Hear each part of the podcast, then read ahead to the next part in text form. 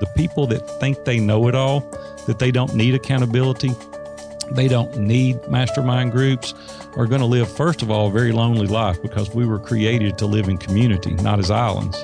Second of all, what is wrong with having the benefit of 12 other lenses to see how you should or shouldn't be doing something? Welcome to Eternal Leadership, a show dedicated to equipping and inspiring leaders to accomplish what God has created in them. I'm Steve Ryder, and that was today's guest, serial entrepreneur and coach, Aaron Walker. Now, Aaron has 35 years of business experience, coupled with 20 years of being a close friend of Dave Ramsey's, and that's given him a unique perspective on business and life. You're not going to want to miss it. As you just heard in the clip just now, Aaron is a big fan of mastermind groups, and my partner John Ramstead, he's a member of one of them. And John, we've got a special announcement for our listeners on this very topic. Yeah, Stephen, we've been planning this for a while and we're so excited to do this because, you know, everybody knows our passion, right? It's to help people find their calling and their purpose, live a full a life fully alive and just succeed at life. And, you know, this podcast for both Steve and I has just been this incredible journey. We've been able to meet so many wonderful people and we've been able to take all this information uh, and all of our life experiences and apply it to just like the work I'm doing with coaching. I also run, not only am I in Aaron's mastermind group, but I run a couple mastermind groups. So here's what we want to uh, announce for you guys. You know, something to share. You know, creating a life fully alive can really be a challenge. And we've gotten a lot of feedback from you, the audience, about this. I want to tell you one thing. It is easier to do that when you spend time around like minded people. So sometimes these are known as mastermind groups. And what these groups can do is just give you honest feedback, help you refine your ideas, share insights, maybe give you, you know, leads on what to do next. Uh, most importantly, they can just inspire you with their successes and support you. You know, we have setbacks uh, all the time uh, maybe uh, maybe I'm speaking for myself there, but you know more often than not. But they can also be great learning events. Now, most of us have some very helpful professional contacts, maybe some people that are mentoring or discipling us. But what we want to create is really uh, a community focused on people helping one another. So to do that, you have to take action and create it. So let me ask you a question. Uh, we're going to host this virtual Eternal Leadership Get Together. It's going to be a small, intimate group of like minded, kingdom minded entrepreneurs, business owners, and leaders.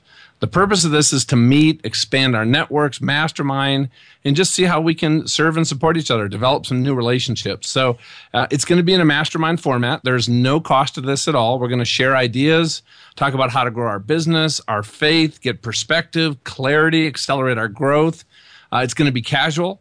There's going to be a ton of great people uh, who are doing big things just like you. And Steve and I would love for you guys to join us. Uh, there's only going to be room for 10 people.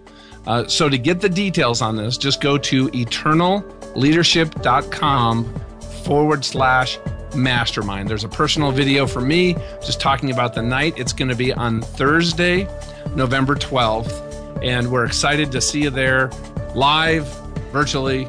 Um, so, Steve, take it away.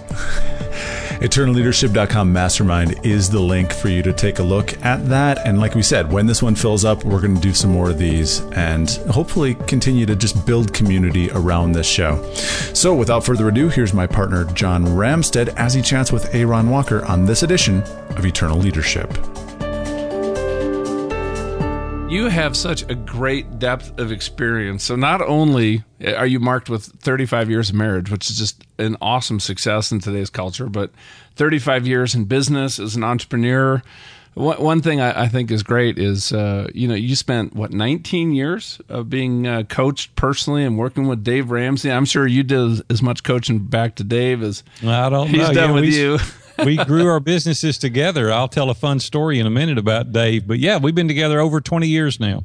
Yeah, Dave's one of my best friends. Oh, he's awesome. And, and Dan Miller, we're about to have Dan Miller on the, the podcast, and Awesome. he is just a light out there also. So um, I- I'm just, uh, the topic we're going to be talking about today is really you know how to live a life fully alive, how to live that life that's successful and significant. In um, you know, hearing you, Aaron, and, and, hearing you talk and what you've written, you have been able to just pull things together in a way for people that's just so practical, so actionable. So I'm really excited to to dive in here. But before we dive into that, Aaron, I would love for you to just share a little about who you are, your background, your journey, just so people can get to uh, to know you.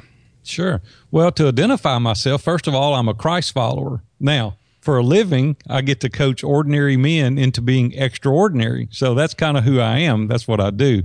But a little backstory, I'll take you back a long way. I'm 55 now. So let me take you back. I was 13 years old. I started working in a pawn shop. At 15, John, I decided I wanted to do this for a living. I can't even believe now at 15 that I decided what I wanted to do. But I loved interacting with the people. I came from a very humble, very poor background. We had nothing. My dad never made over $15,000 a year in his life. So I know all about being poor and broke. Now, you grew up in Tennessee? I did, Nashville. I'm a native Nashvillian, still live here today. I love it. Y'all don't think you could drag me away, but uh, I love Nashville. It's a great city. But uh, my dad was a general contractor, and I helped him during the summer some. And I knew what I didn't want to do for a living. I didn't want to work that hard physically. That's what I knew I didn't want to do. So through grit and perseverance and determination, I went on to go in business for myself. At 18 years old, I met a couple of guys in the insurance agency, had a lot of money. We formed a partnership. I went to them and said, "Hey, let's get together, open our own pawn shop," and we did. God really blessed it in 20- uh, by the time I was 21 years old, just three short years later, we paid off a 10 year loan of $150,000 and we had a paid for business at 21 years old. I opened my second store and we repeated that, John, four times. And then when I was 27 years old, a company in Fort Worth, Texas called Cash America, they were growing through acquisitions and they wanted to be in Tennessee, specifically Nashville and they came and made me an offer. And I won't take you through that process, but it took about six months to finally work out the details, and we did. And at 27, I was through. I was completely finished from 18 to 27, and I didn't have to work anymore. And I thought, man, how great is this going to be? This is perfect. And what I soon found out is I became very depressed, very bored, gained 50 pounds in 18 months, getting in the bed in the middle of the day. John, I had no purpose. I had no meaning in my life. I had no reason to get up right? So I sat on the couch and played golf and fished, and that soon became very tiring. And my wife told me, You got to go back to work. So I went back to work, went to the pawn shop I started with, formed a partnership. We spent the next 10 years building that four times the size it was when I started 10 years prior. And then, John, this is the part of my story I don't like, uh, but I'm going to have to tell it because it's part of my story. So, August 1st, 2001, I'm driving to the office everything's beautiful. It's hot, you know, it's hot in Nashville. It's humid in the middle of August, and this was at the first of August. And I'm driving down the road, and I saw a guy crossing the street to catch the city bus, and he paused in the middle of the road, you know, and I accelerated again to start back. And when I did, he just didn't see me, ran right out in front of me, and unfortunately, I hit him. He lived three days in the Vanderbilt trauma unit and passed away, and it rocked my world. Wow. I got out of the car and I was shaking so hard. I was saying, God, I can't believe this is happening. It was so surreal. It was just like almost a dream. It was like, this is really not happening. And it was terrifying. So, Robin was in Florida with the children. They were on a mission trip, and she came home the next day, and we had a long discussion. After about a month, we decided to retire for the second time. I said, I've retired more than the law allows. And so I retired, and we took a break. We took five years off we traveled, we built another house, kind of changed the scenery. And we really were praying through what God had for us next. And what I discovered through that was that I had a tremendous amount of success early, but I had no significance. You know, we were talking, you know, pre interview about uh, our legacy. And my legacy was going to be as he came from, you know, somewhat of poverty and made a little money by the time he was 27 and his sole focus was on himself. And i started thinking about that and it started really bothering me and i thought i don't want to leave that legacy. I don't want it to appear to be selfish. So i started praying about it and thinking about it and five years later robin goes okay you're getting fat and lazy again. It's time for you to do something. My wife keeps me in check john just for just uh, put that in the show notes. Aaron's wife keeps him in check and she said you know, you got to do something because you're getting on my nerves sitting around here. And we need to do something. So I went in the construction business And uh, like everything, I want to go pedal to the metal, full throttle. So we built that business to the number one builder three consecutive years here in Middle Tennessee. And then I turned 50 and I retired. And my buddies, Dan Miller, it's been my personal coach and mentor for 15 plus years. Dave Ramsey, they said, Man, you're too young to quit. You can't quit. You got to do something. You and Robin have got this 35 year marriage and now I've been in business 37 years. And they said, You got too much to offer to just sit on the couch. I said, I'm not coaching anybody and I'm not doing anything. And they said, No, no, no, no. You need to coach. So Dave invited me to EntreLeadership Mastery Series. He gifted it to me. Don't tell anybody. But anyway, that was an expensive gift. hey, we won't tell anybody. Don't tell anybody. All you listeners, don't call Dave and tell him I told you that. And then Dan called me and said, "Go through Innovate out here at uh, the sanctuary," and I did that. And he texted me that night on the way home, and he said, "Aaron, those guys were leaning in when you were talking. Did you notice that?" And I said, "Well, I noticed, but there was nobody else talking." And he said, "No, no, no, no. Seriously, you need to coach." So I started praying about it.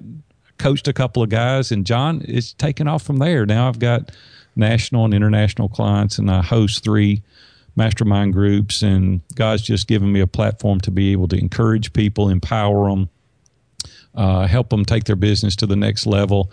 So I get the privilege every day now to help these ordinary men become extraordinary. So it's just been a blessing. Well, it sounds like now, Aaron. If I if there's uh, a pattern that I'm sensing as as you're going back, you, you get to the the peak of the mountain and something sets you back, and and you take some time, just you know, four or five years at a time, to just really think about what could be next. Now, as you're moving into this season of your life, and you know, in a you're talking about significance. How do you define that? What what does that mean to you?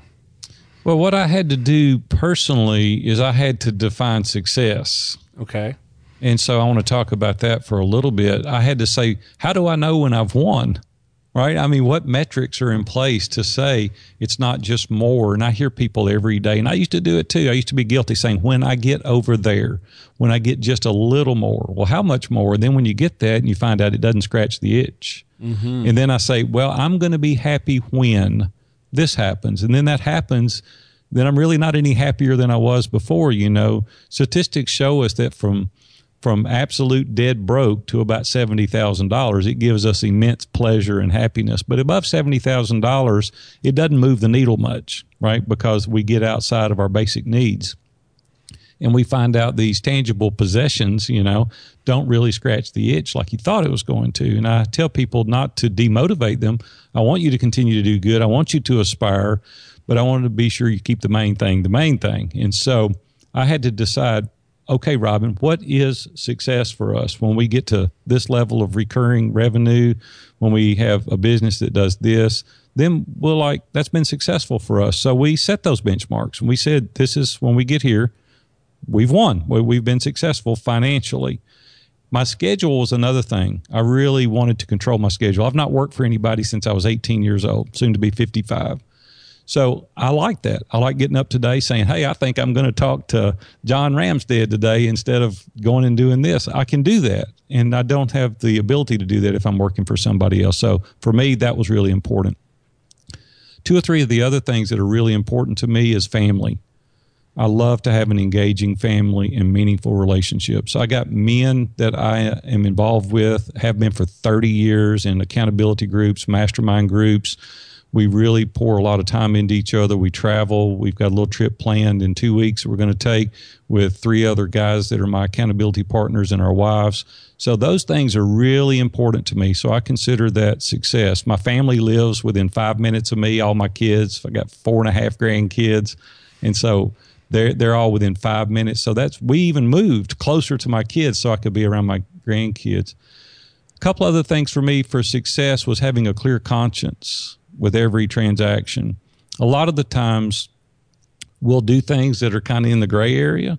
And I didn't want to operate in the gray area. I wanted to be totally convinced that the things I were doing for people, I had a clear conscience.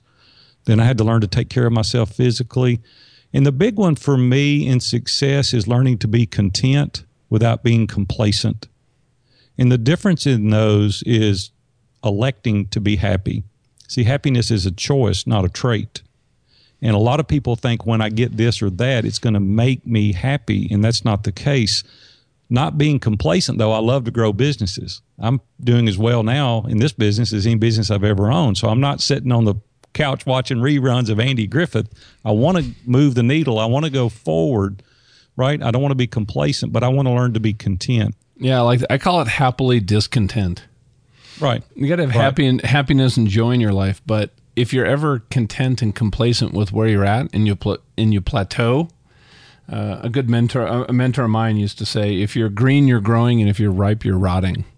And I think that's probably how you felt uh, way back when, when you reached that that peak, and there was just for five years you weren't being productive, you weren't doing anything, you weren't engaging in anything that was bigger than yourself, and you just felt like you were going backwards. And it was really pretty selfish because as a Christ follower, I believe that God gave me talents. And I believe He gave me talent to encourage and empower others. And I also believe He gave me a talent to make money. And it was pretty selfish what I was saying is I got enough for me. Good luck. Mm-hmm. And I'm like, that's not letting your light shine. It's that's not encouraging others. That's not helping others, you know. But I like to dream and establish goals, and I want to understand my faith better. I want to trust in the higher power, uh, which is God. I want to have meaning and purpose in my life, and then I want to leave a legacy of wisdom. And I thought, if I accomplish these things, it will be successful. But the piece that was missing, as you asked me earlier in the question, is significance. And then I thought, I don't even know how to do that practically. You know, what are the practical steps in being significant? Because you can't put a blanket over the community and say, if you'll do these things, you'll be significant. I think God speaks to each one of us. And I think he tells us this is your time to do this or that. I do think there's some practical things that we can do tangibly. And some of the things that I enjoy doing is meeting the needs of others. It takes the focus off of yourself. It's like helping people that maybe can't repay you. And you say, well, explain that. Well, oftentimes, John, you know as well as I do, we'll do things in business because we know there's a reciprocity, right? It's just good business, but you got to be careful with that because then your motivation is to get and not to give. And Adam Grant wrote a really good book called Givers and Takers. Yeah, that is a very good book. And we and need you're right. That is learn. kind of the the standard practice, kind of the standard mindset of a lot of people in business. You're at a networking meeting, you're looking across the crowd, and you're like, okay, who here would be a good relationship that can help me financially or my business versus maybe looking at the people that you need to almost have that conversation with, so into maybe meet a need that will never come back to you financially. You know, the other thing, and you pointed out just now, you're at this meeting and you're talking to somebody. So John and I are standing there talking, and maybe we haven't met in person, we've met over the phone, but I'm standing there talking to you. And have you ever noticed, John, at those events, which I don't personally like, but they keep looking left and right and they mm-hmm. watch the door as it opens. They're more interested in what's going on around them rather than the conversation you're engaged in and it's very difficult to do this, but I've trained people to do this and teach them. When you're in a conversation, you engage that person, you look into their eyes, and you build blinders and do not pay attention to the person to the left or the right. And people tell me all the time, when I'm talking to you, I feel like you're really listening. And the reason they feel that way is because I'm looking at them and I don't take my eyes off. And, you know, when the waitress walks up, the waitress walks up, I'll finish the conversation, then I'll engage the waitress. Or the door will open and it takes practice, but you can't look over there because every time you look over there, you're sending a signal to that person you're not interested in this conversation. And I tell everybody stop waiting your turn to talk, right? Listen to the person you're talking to. Then that lets them know that you are significantly interested in them and what they're saying. I went to buy a car a couple months ago, mm-hmm. and the guy walked up and I said, I want a blue car. This is a color leather I want. And this is what I want to pay. This is a model. And he said, I got everything but the color. He said, Come over here. I've got that same car. It's red. I said, I don't want a red one. I want a blue car and I want this color leather interior. This is a model. He said, The red one's on sale. And I'm like, He doesn't get it. He's not listening. He's wanting to make the sale. He's not interested in getting me what I want. So to be significant, stop waiting to make the sale. Stop trying to push something. Just listen to people. We make business, John, way harder than it is. If you'll just listen to people, they'll tell you what they want and then go fill the order. Whatever it is, it's a service or a widget, whatever it is, just listen to people. Spend your effort and energy significantly trying to help them rather than selling them something. Well, it also sounds like, uh, Aaron, your your focus is really how do I really understand this person? It's really about relationships, isn't it? Developing 100%. some true, deep Real relationships, and that's really missing in today's culture. Well, because we're so worried about what we want to do. That's the reason it's so hard for people to build a thriving business now. They're trying to figure out a way to uh, tease you or to get, and then the person's dissatisfied. Take a little bit more time and really meet their need. And it's all about relationships. 100%. Every business I've ever built has been based on deep relationships. And then it lasts, right? That's the reason I've had successful businesses is because I'm concerned about the person rather than making the sale. And as a direct result of that, you'll have more sales. So when you think of just the term significance and you know develop you know the sincere deep interest in people building these relationships how, how where do you see the link between those two Aaron? Well, I think that you absolutely have to prioritize whatever goals you have with other people in mind. And see, a lot of the times we just want to fit the bill for what we want. We just want to sit down and say, I want to accomplish this or I want to get this. I want the business to get here. But if you start prioritizing your goals with other people in mind, it's it's not realistically true. But I said people will stand in line to hand you money, right? Because they know that it's so unusual for that person to be that interested in you. When we had the construction industry, let me tell you how we became number one three consecutive years. Thinking outside the box, which I love to do. I love to look at it. People that say, Oh, it's always been done this way. I'm like, Oh, don't tell me that because it doesn't have to be done that way. You know, John, when you build a new house, they give you a year warranty. That's a state law. So, what we would do rather than running from our responsibilities, at the end of the year, we would have these houses that we'd build dated. And I would call you and say, John, a year ago, we built you a house. Hope things are going well. I know there's got to be some things that we need to tweak, you know, some nail pops or trim that needs to be painted. Please make a list and call me, and we'll be out there next week to fix it. And the phone would go silent. It'd be like, What? Nobody does that. No, that's why I did it. But you know what? John has got three buddies, and those three buddies are going to do well in their business. Who do you think John's going to say when they say, We're going to build a new house? Oh, my goodness, you got to call Aaron because he called me. You're not going to believe this. He called me when the warranty was up. Well, you're going to end up fixing it anyway. If you're in a community, right? You're going to do it anyway. Why not be proactive? That's a little bitty example of what we all could do in our business, and it's building that relationship as a result of that, we built great friendships with these people that we built houses, and we became number one builder three consecutive years in a row because we offered that kind of service. If we did something and it was our fault, we weren't argumentative. We would say, You're exactly right. I'm going to own that. I'm going to take responsibility and we're going to fix it. They were ready for the argument. They had their fist up, like ready. And I'm like, They're like, What? I'm like, We're going to fix it and they couldn't believe it. We'd spend some money fixing things that were our fault. Just take ownership, take responsibility, and do it. It makes the experience a lot more enjoyable, first of all, for you and for them. And I'm just saying, building the relationships by doing it with integrity and honesty, a person of character, is the first link in being significant.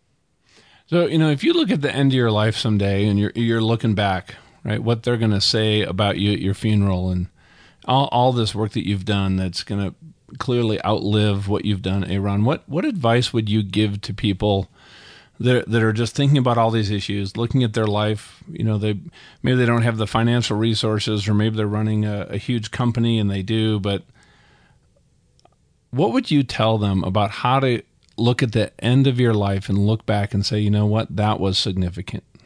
Well, I tell people each and every day to live your life on purpose and live intentionally. And that's the reason I wrote, What Do I Want? It's a three page document that helps you answer those questions. It helps you say, What do I want to accomplish here and here? How to raise my children? Uh, and look ahead. See, it doesn't happen accidentally. The answer to your question won't just happen accidentally. We have to intentionally do it. And we need to have the foresight to invest long term so that potentially we could impact generations to come.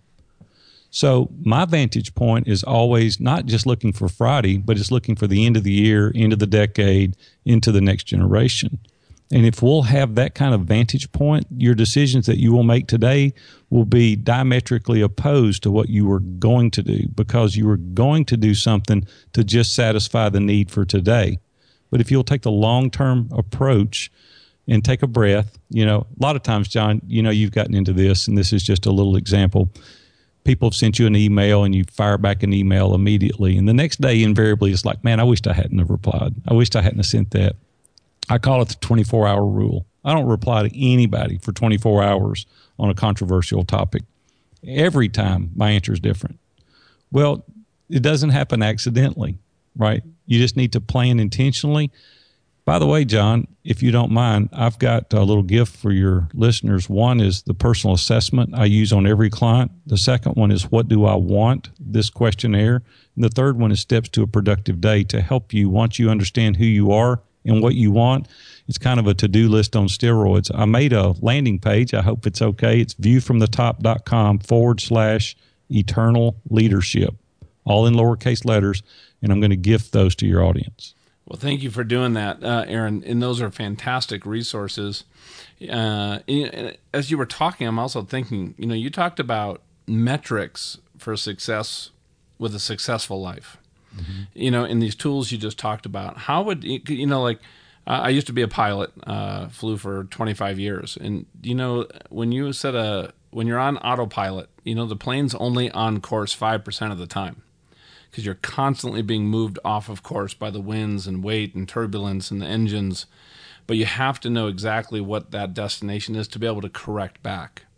So, what what would you walk somebody through to maybe set up some metrics for themselves to be intentional when it comes to significance? Great question. Great question. You know, and I'm not a pilot. I started to do that one time and then I got nervous about it and didn't. But you know what I found interesting when you were telling that story? If you didn't correct at five degrees a thousand miles away, by the time you got to your destination, you would miss it by I don't know how many miles. Hundreds right? and hundreds of miles. Uh huh. It's the same way in our life. It's the little things each and every day. The failures happen as a result of not one single thing, but a combination of multiple smaller things. We're not paying attention well. For me personally, now three decades, I've been in a accountability group. For two decades plus, I've been in a mastermind group with people that are trusted advisors, people that are non biased, people that can give me an honest answer, not for the simple sake of them uh, wanting to say something that I want to hear, but saying what I need to hear. And so I invite that kind of scrutiny in my life always. I'll write questions and I'll say, How do you see me doing this? How do you see me treating my wife, treating my kids, my business, my colleagues, my peers? How do you see me? Because you see yourself differently than other people see you. Well, I want to know how other people see me so I can make those small course corrections so that at the end of the day, I will be successful later. The people that think they know it all, that they don't need accountability, they don't need mastermind groups, are going to live, first of all, a very lonely life because we were created to live in community, not as islands. Second of all, what is wrong with having the benefit of 12 other lenses to see how you should or shouldn't be doing something. Robin and I were going to do something. Robin's my wife. We were going to do something about a year and a half ago, major, significant uh, undertaking in our personal lives, and we decided to do it.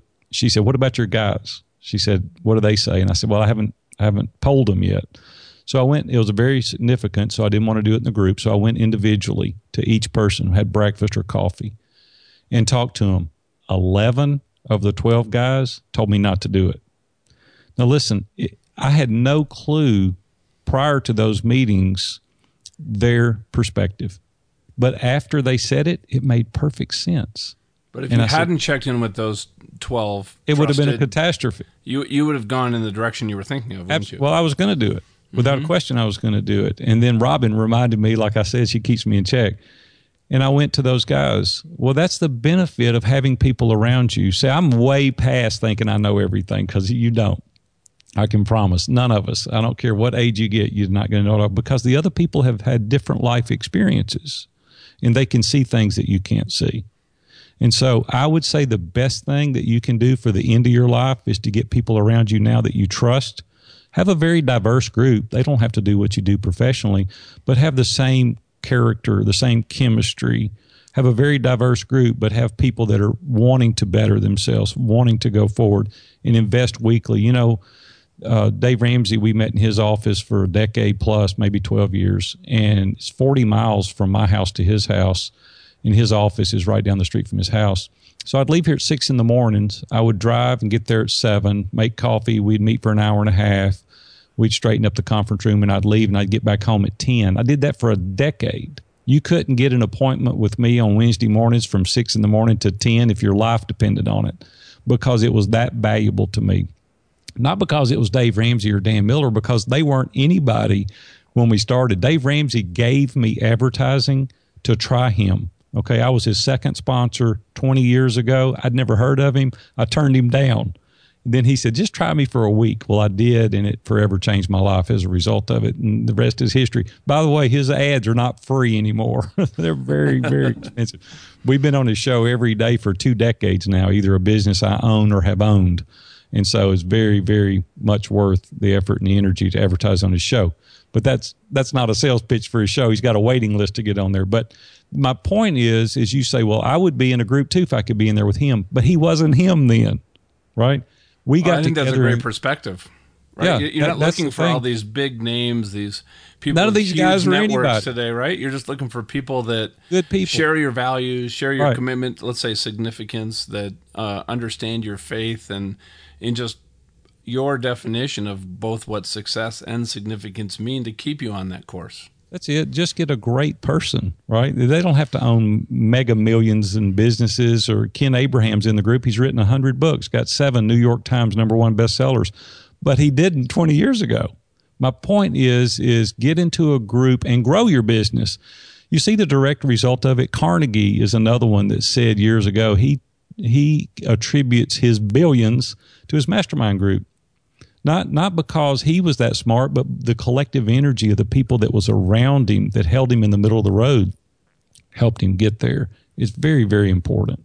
So, Aaron, thinking of this mastermind group, and I love the just the thought of when everybody started. They, these were just peers of yours at the time where you were in life, if I'm right. thinking about it right. Because there's so right. many people out there that are like, you know, what can I do today? How can I move forward? But uh, I, am in two mastermind groups and and run another one, a, a men's forum, and uh, like you like you said, that time in my calendar every week, I would not sacrifice for anything.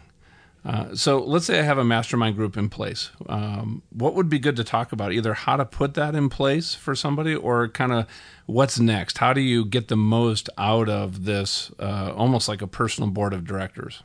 Well, that's exactly what it is. I even tell people that that are wanting to join my group. I said it's like having your own board of directors, right? Because at your work, the people making the decisions are a little bit biased. They're going to tell you what you want to hear because you're the boss, or they're going to tell you what they want to say because it benefits them.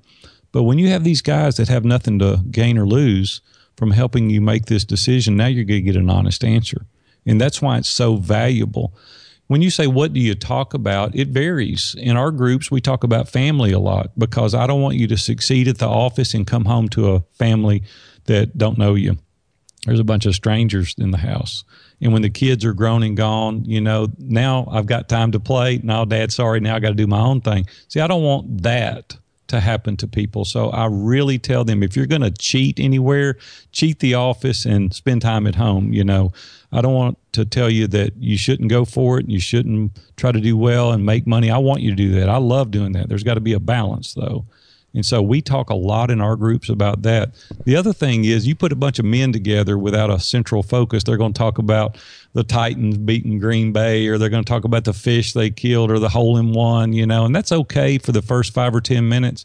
But after that, we always, in every group I've ever been in or facilitate, we have a book. And we may not get to the book, but we have assignments where we read. And if you're not reading, get over it and read. You have to read leaders are readers, and you've got to keep books going on nonstop. You're just not going to wake up smarter. You've got to read and fill your mind with great things. Dan Miller challenged me a decade ago to quit watching the news. And he said, if it's important, somebody else will tell you, or you can get the news you want on the internet. We quit watching the news 10 years ago. We read now. We listen to TED Talks. We listen to podcasts. We read inspirational things, things that are motivational because there's so much great life to live than to sit there and hear about all this stuff. You need to be hear aware, about other people's right? lives, right? Right, right. And so I want to read constantly. So we do that, and then we'll kind of go around the horn, you know, if you've got anything important. We've gone for weeks and talked about one guy that was having a crisis or marriage problems or something that he didn't he doesn't know what to do. James Ryle was a promise keeper speaker and uh, he was a cool guy, best storyteller on the planet. He was one of the guys in our group here in Nashville. And uh, so it's a Saturday morning about nine o'clock and I'm at the Ace Hardware. My phone rings, and I look down at it, and it's James Ryle. And I thought, well, you know, just immediately I thought this is either going to be really good or really bad because we don't talk to each other on weekends because we reserve that for our families. We talk to each other through the week. So I answered it, and he and I was going through Jane. I'm John a really tough time personally right then. And for weeks, man, I'd been talking about this thing. I couldn't get over it. John, I don't know if you've ever experienced that kind of thing. It's just you can't shake it. And so he said, Aaron, he said, I was praying for you this morning. God gave me a word for you. And I thought, man, this is this is going to be strong. This guy's a promise keeper speaker. I mean, he travels all over the world speaking. I can't even imagine what he's going to tell me. I said, well, hold on a minute. I went out to the parking lot and I said, let me get out of this store. I told him where I was at. And I said, okay, it's quiet out here. I can hear you now. He said, you ready? And I said, yeah. He said, Aaron, you're wearing the crap out of everybody around you. And the phone just went silent. I said, I started laughing. I said, Excuse me? He said, I'm serious, man. You're wearing the crap out of everybody in our group every week. You just keep on talking about this incident. And I didn't know what to say. And I, I, I was mad and I was embarrassed. And I said, Well, James, I don't really know what to say. I said, I, am sorry you feel that way, and I'll try not to do it. And he said, Listen, man. He said, In the book of Isaiah, it says, Take the chains from around your neck and move on. He said, Man, it's time for you to move on. I'll see you. I got to go. And hung up. And there I stood in the middle of the parking lot with my cell phone. I'm about to bite a nail into. I'm so mad. And then I think, you know what? For a decade, this guy's been pouring into me and I into him. And he has the right to tell me because he's invested in this relationship. And John, it was a catalyst in changing my life. I was able to get over it because he said it's time to move on. He pushed me. I needed to hear that. Well, if I hadn't been in that group, I may still be languishing in that. And I'm just saying, you got to invest time in people for them to tell you those hard things. He didn't want to say that, but he needed to say that. And I, more than him, needed to hear it. Well, see, we celebrated together. We cried together. We encouraged each other. We stopped each other. That's part of doing life. That is significant. When you're able to spend that kind of time with people and they can tell you, you got to get over this, man. It's time to move on. Well, that's great benefits in living a life that can both be significant and successful. So it sounds like that relationship you had with him, it, it, developed where he could tell you the truth, but tell it to you because he loves you from no other place. And and how few of us actually have those kind of relationships where people can just share us, share with us exactly what we need to hear, even though maybe we don't want to hear it. That's a friend. Mm-hmm. Right, he didn't let me run off the uh, of the street. He he said, "You need to quit doing this because I'm pushing everybody away. Like I can't get over that." and he really allowed to bring me back to center uh, to where I needed to be. So, you know, the thing is, is uh, there's not a script that you can give people because our lives are not scripted. So if you're going to do accountability, just be genuine. Just engage people, listen to them, help meet their needs, encourage them, empower them, and be truthful with them you know, to be genuine, to be that vulnerable and transparent, you know, that you've developed with this group, and I know you coach men uh, primarily, uh, you know, in this area. What are what are some things that you have found that people either struggle with or or hold people back or stand in the way from actually having those kind of relationships and friendships in their life?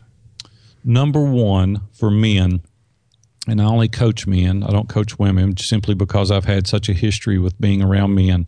The number one thing for men is they tie their identity up into their position or their possessions. And then when they lose either one of those, it kills them. I want to encourage people not to tie their identity in anything outside of Christ. We're enough in Christ. Now, I have possessions. I have title, but my identity is not tied to it. Once you discover that, you can relax and live the life of another, which is Christ. See, I don't need those accolades. I don't need that title. I don't need those possessions because my identity is found in Him. And I'm not trying to teach a Sunday school lesson. I'm just saying, in actuality, that's true. Then, when they lose their job or lose their title or lose their possessions, it devastates them and it takes forever to work out of that. Well, you know, it also paralyzes people. They're afraid to fail in business or or do some of the things that they need to do because they're more concerned about what people might think if they're they're not successful. Yeah, uh, we need to we need to fear missing an opportunity more than we fear failure.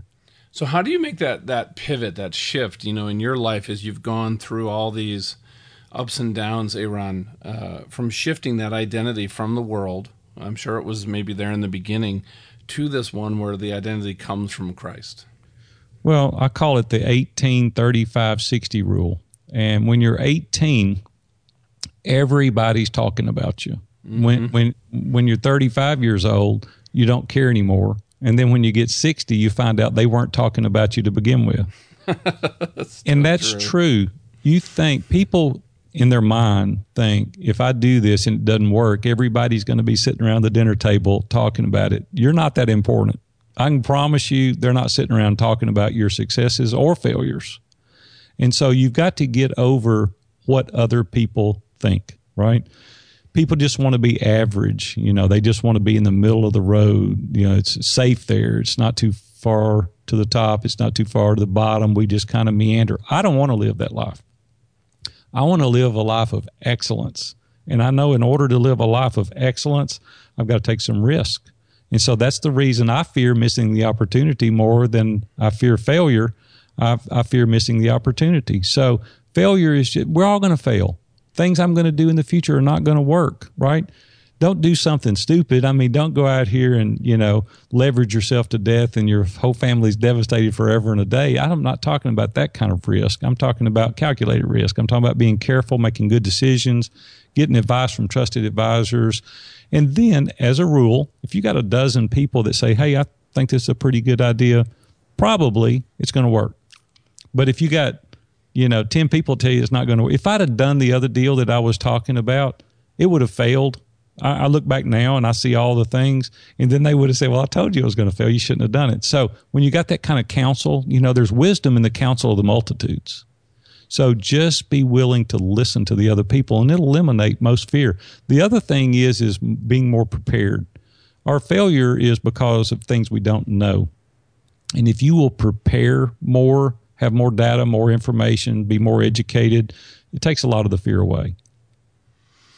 Well, you know, there, there's a tension there, right, between this the this uh, desire to succeed, but this fear of failure. Uh, why sometimes we don't seize these opportunities in our life, or or take the time to really, you know, shift that identity and and try to connect with that calling and move and move forward. What are some of the keys you think to eliminating that that the tension between those two? You don't want to eliminate it.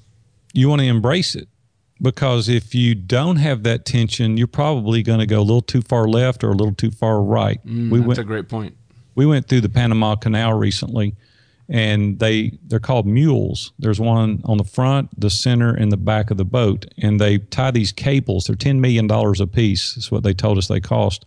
And they put these cables on the front of the boat, the middle, and the back, and they pull each way because there's only about a foot on each side of the cruise ship going through the Panama Canal and they taunt, they pull it very, very tight. You couldn't move it. There's the cables are big around your arm. I mean, they're huge. And you think about that and there's tension pulling both ways, but the you can't move. If the tension was gone on one side of the boat or the other, it would have hit the wall. So the tension never goes away. If you think you're going to get to a point and there's no more tension, it's not going to happen because we can't live a perfect life. That's another reason we need faith and dependence on Christ so we trust in Him with the outcome. We want to work like it depends on us and trust like it depends on Him. So embrace the tension. If you think it's going away, it's not. It's never going away. But when you feel that tension, more than likely you're trying to do the right thing. So, have, have there been some points in your life, Aaron, that that you know when that tension is very acute, that have just really helped you move forward? As a direct result of the tension, help me to move forward? Yeah, because the pain gets so great. You've got so it's like the dog was moaning and groaning on the front porch, and the guy asked his buddy, "So why is that dog?" Moaning and groaning. He said he's laying on a nail. He said, Why doesn't he move? And he said, Well, it's not hurting bad enough yet. well, it's kind of the same way for us. You know, you'll change when the pain gets bad enough. So a lot of the times you get sick and tired of being sick and tired and you will change. So I would have to say, yes, there are times I've put a stake in the ground and I said, No more. I will allow this. And it causes me to move forward. Well, I love this conversation. You know, the thing that I'm, you know, really taking away from this whole uh, dialogue with you, Aaron, is just uh, it's about living life intentionally, but understanding why you want to live that intentional life.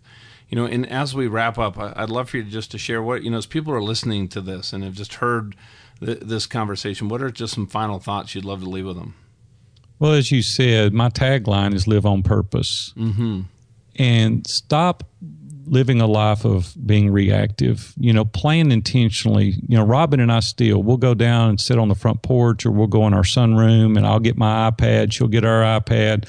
I'll say, what are the things we want to accomplish in the next six months? And we'll write it out. What are the, and you got to date it because it's just a dream if it's not dated. It's a goal once you date it and we say we're going to do this or that and this is the date. We plan intentionally. We plan our vacations. When are we going to go gives us something to look forward to when we're going to do this remodel project or buy a new car. We do it intentionally. We don't do a deal make a bunch of money and then go buy a car. We say you know hey june next year it's about time. Let's go look at a new car. We plan. That's why i wrote what do you want? There's a question on here it's one of my favorite questions john and i'll let your audience kind of think about this before they download all the questions. And one of my favorite questions on there is if there were no geographic limitations and no financial concerns, what would you do with your life tomorrow? Most people can't answer that question because they're spending each and every day making enough money to pay for things that they shouldn't have bought to begin with. And it's just a repetitious cycle. It goes over and over. Instead of going, okay, this car is going to cost me X dollars. What do I got to do to save the money to get it? And you plan. What we have found out is that you'll enjoy it more and you will keep it longer if you will spend more time intentionally getting it. Delay the gratification. One of the biggest lessons that young people can learn today you can't have what your parents have got. They've got 30 years, you know, your senior. Plan, plan, and plan some more and delay the gratification.